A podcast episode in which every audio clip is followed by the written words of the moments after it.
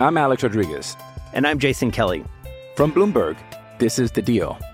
Each week, you'll hear us in conversation with business icons. This show will explore deal making across sports, media, and entertainment. That is a harsh lesson in business. Sports is not And, as uh, simple you know, I- as bringing a bunch of big names together. I didn't want to do another stomp you out speech. It opened up so many more doors. The show is called The, The deal. Deal. Listen to The Deal. Listen to The Deal on Spotify.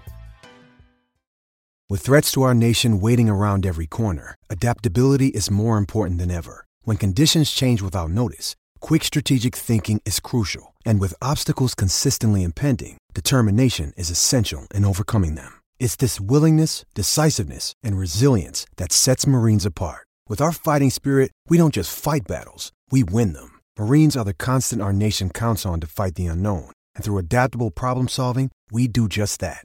Learn more at marines.com. Thank you.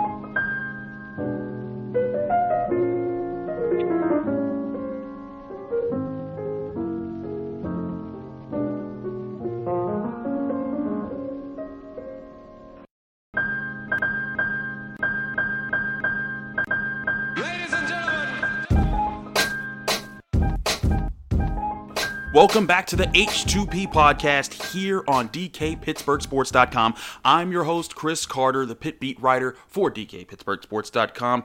Thanks for joining us here on a Sunday. It is June 6th. We talked to you about Pitt football on Thursday, so bringing it back on the H2P pod, we're going to talk to you about some Pitt hoops. Now, of course, there's a little bit of news, both good and bad. We're going to start with the bad news first. Unfortunately, uh, Eric Mobley, the Pitt center from the 90s passed away this week at the age of 51 after a long battle with, with cancer. It is uh, very unfortunate. He was a first round pick for the Pitt Panthers in the 90s. Uh, when he joined Pitt, uh, he had to sit out a year because of Proposition 48, but he was able to play for three years, started his last two years at Pitt, where he averaged 6.8 rebounds and 10.2 points per game. Was a first round pick um, at the as 18th overall, uh, going to the Milwaukee Bucks uh, in 1994. Um, didn't really hit it off. He only had three years in the NBA, but still, I mean, it's an, he, had, he had a great story. He came from the Bronx, uh, made a name for himself as E Mob at at Pitt, and it's uh, it's just 51 is too far too soon for anyone. So uh, thoughts go out to the Mobley family.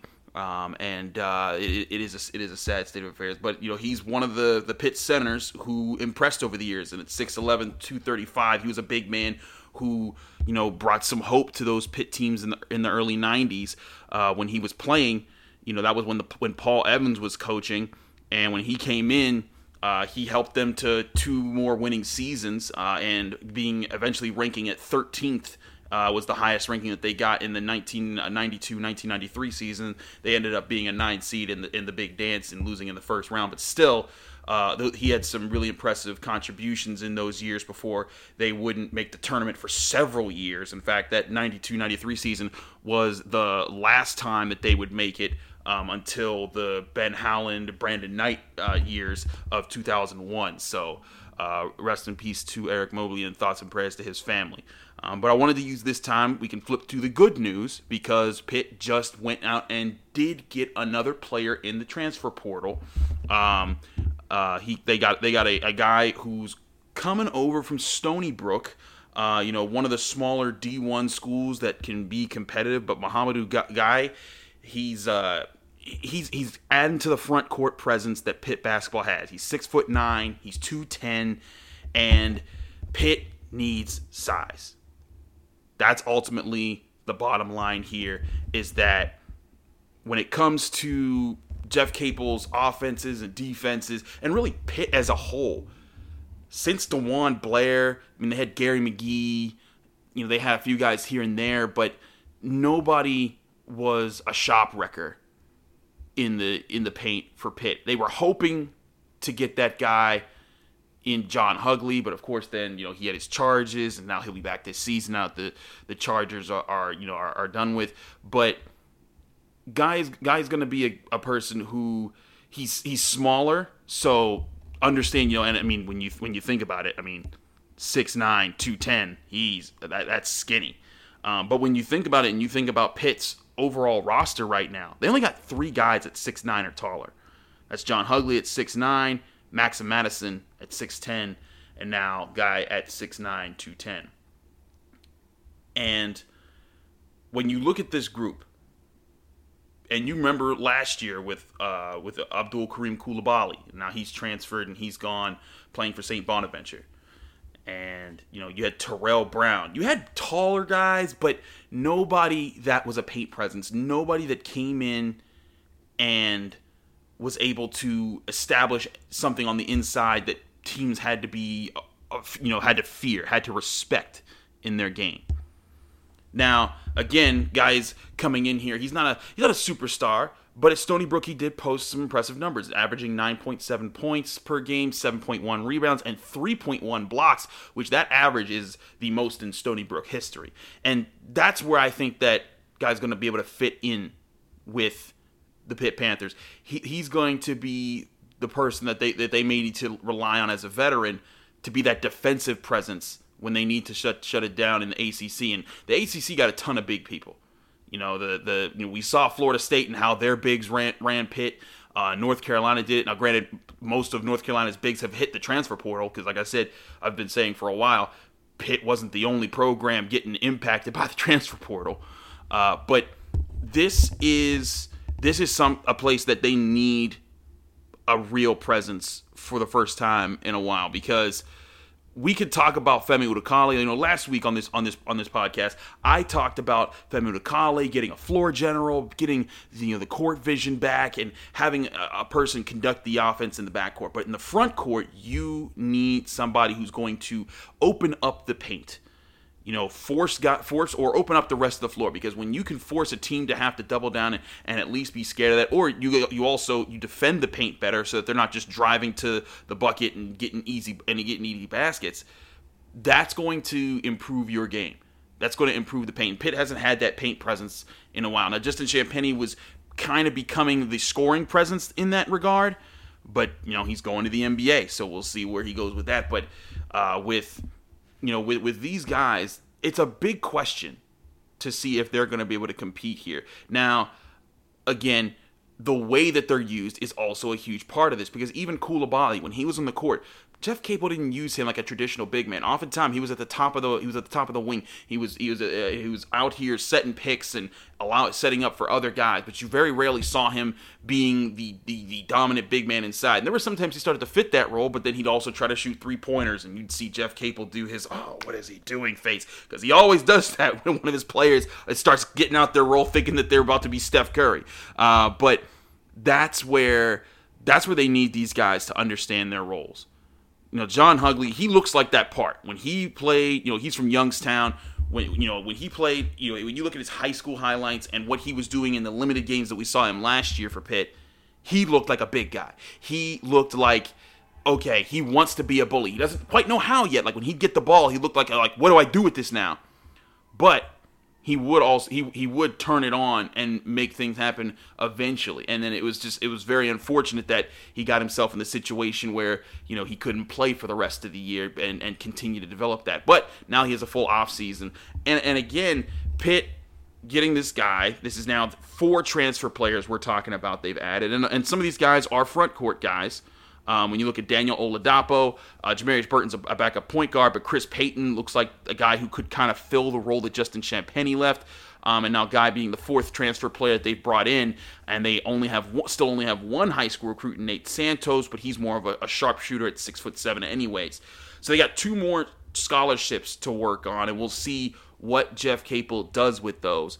But I, I, still think that you know point guard and getting those scores back there. I think Nike Sibande. That's where the the balance of this team's strengths need to come. But they need a better presence up front. They need a they, they need a presence that's going to force teams to have to work around the paint a little bit more and to help out when occasionally you do get beat. Because again, you know we're we're talking about Femi Odukale, really impressive guy, really good young man.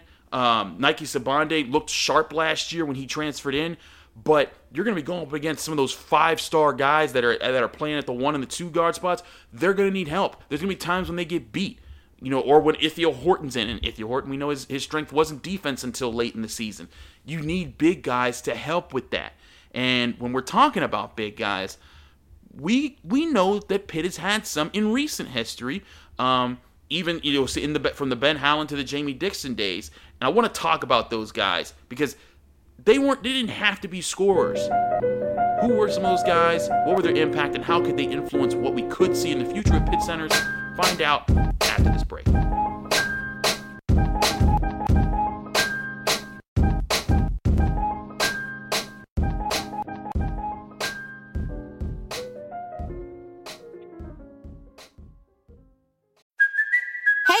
Cuoco for Priceline. Ready to go to your happy place for a happy price? Well, why didn't you say so? Just download the Priceline app right now and save up to 60% on hotels. So, whether it's Cousin Kevin's Kazoo concert in Kansas City, go Kevin, or Becky's Bachelorette Bash in Bermuda, you never have to miss a trip ever again. So, download the Priceline app today. Your savings are waiting. Go to your happy place for a happy price. Go to your happy price, Priceline. I'm Alex Rodriguez. And I'm Jason Kelly. From Bloomberg, this is The Deal. Each week, you'll hear us in conversation with business icons. This show will explore deal making across sports, media, and entertainment. That is a harsh lesson in business. Sports is not And, uh, as you simple know, I- as bringing a bunch of big names together. I didn't want to do another stomp you out speech. It opened up so many more doors. The show is called The Deal. Listen to The Deal. Listen to The Deal on Spotify.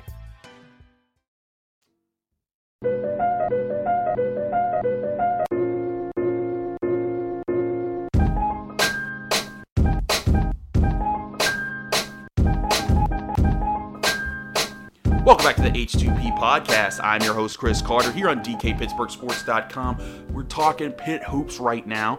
Um, and remember, when you're listening to this podcast, you can listen to it in all the DKPittsburghSports.com podcasts on Apple, Spotify, Google Podcasts, or anywhere podcasts are hosted. And remember, you can help out all the shows on this platform when you subscribe, but also when you rate us five stars and leave us a positive comment. That does go a long way to getting the word out about what we're doing here at DK Pittsburgh Sports. Now, continuing the conversation here um, about pit centers. Again, I, I don't think this team necessarily needs the the super dominant, you know, uh, superstar center to, to put all points. It'd be nice to have one. I'm not I'm not I'm not just saying that because you're like, well, wait a minute, Chris. Just a month ago, you were talking about you were talking about uh uh you know you know, you know get, getting a superstar in Efton Reid and all this other stuff. Yeah, no, I'm not saying that getting that guy would be amazing, but you don't always you don't need that to be able to compete, and that's where I'm coming from on this because Pitt has had tough centers and big men who have just kind of toughed it out. I mean, heck, the Brandon Knight era. Ontario Lett wasn't a scoring threat, you know, for real. He was just a big dude in the middle who was going to overpower people. You know, he was gonna, he was gonna, he was gonna be like, "Hey, we get the ball down to him. You got to worry about it. And hey, you you drive on him, you gonna feel it when you drive on him." You know, and you know, Chevon Troutman, not a center, but another big man who could rebound, defend, make those plays in the post. Those are the type of things you need. D- Getting the basics done of being the four and the five of the team, and being real four and fives. Because oftentimes Pitt's four and fives, especially under Capel with you know with Coulibaly and Terrell Brown and you know the guys before, uh, and especially during the Stallings area. Ugh, uh, they were often just swingmen. Like, hey, we're just going to move you out, set picks, move around, get rebounds when you're in position. But you know, it did it often didn't work out. These three guys we're talking about here. Now, Max Amadasun looked bad. I'm not going to lie to you. In the in the limited tape that we had on him in 2020, he looked rough. But Jeff Capel released a video uh, not too long ago, just like in fact like a week or two ago, of Max Amadasun because they you know Pitt basketball. They now they're, they're able to work with their players in the off season because they've you know gotten control of the pandemic. They couldn't do that last year. And Amadasun as a freshman last year didn't really get that chance to develop. Looked uncoordinated. Looked a little overweight. Now he's in shape. He's doing better. And Jeff Capel said he's been the hardest working and most improved player on the team. Now, does that necessarily mean he's going to start? No, no, no, no. I'm not saying that. Does that mean he's even going to play that much this year?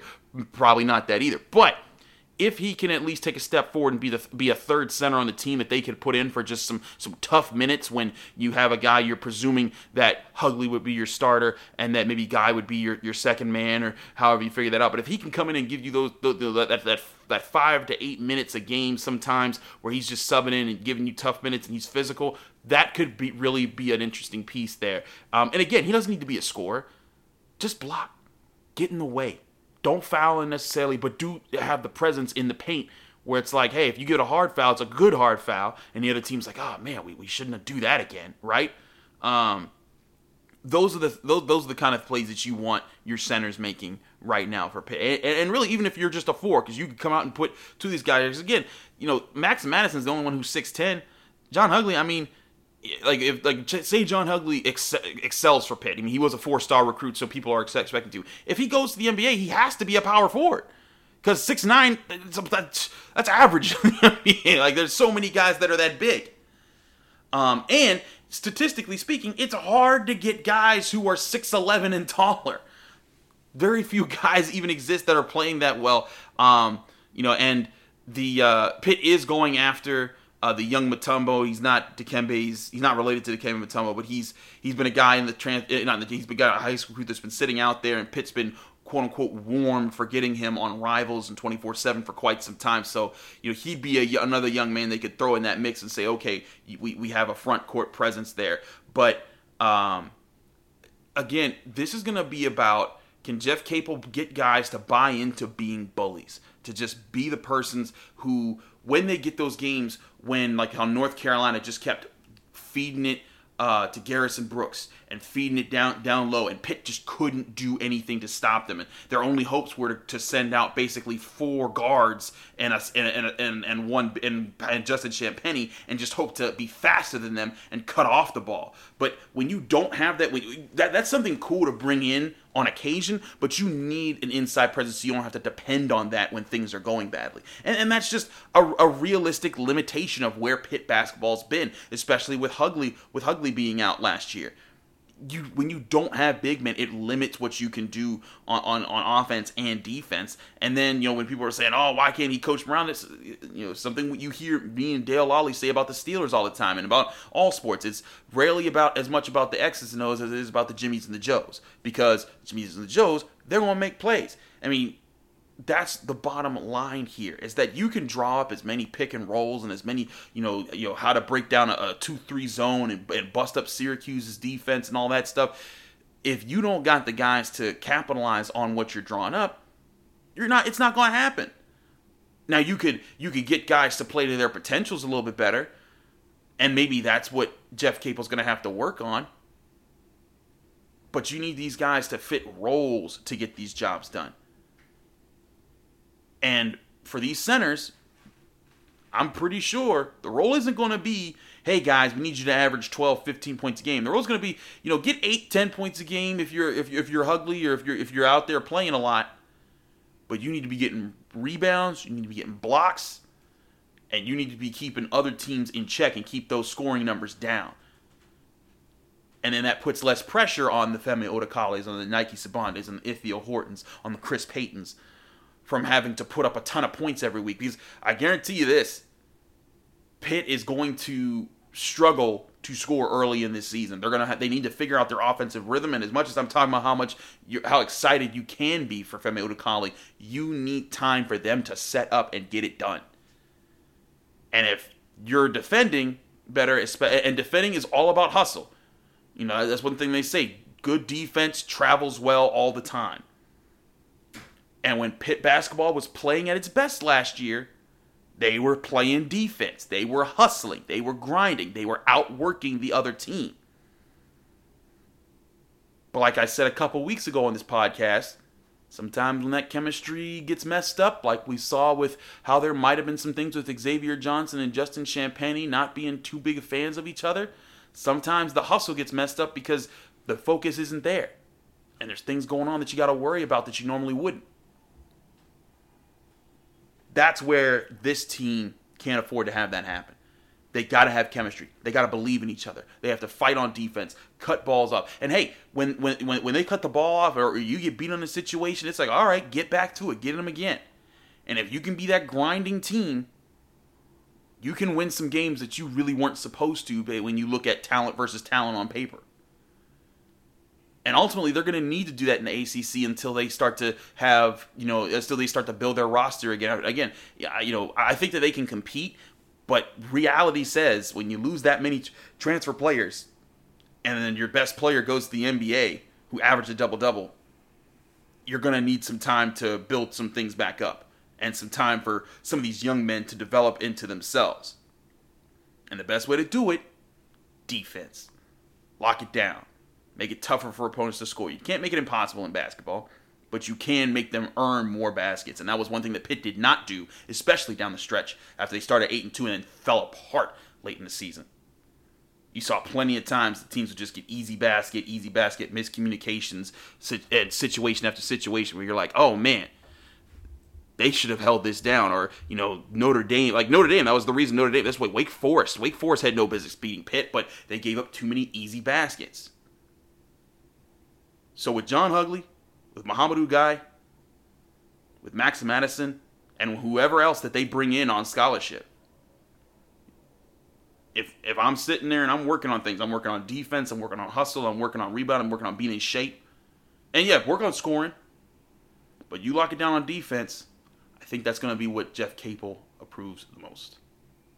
That's our show here in the H2P podcast. Thanks so much for listening here on DKPittsburghSports.com. I'm your host, Chris Carter. Follow me on Twitter and Instagram at Carter Critiques.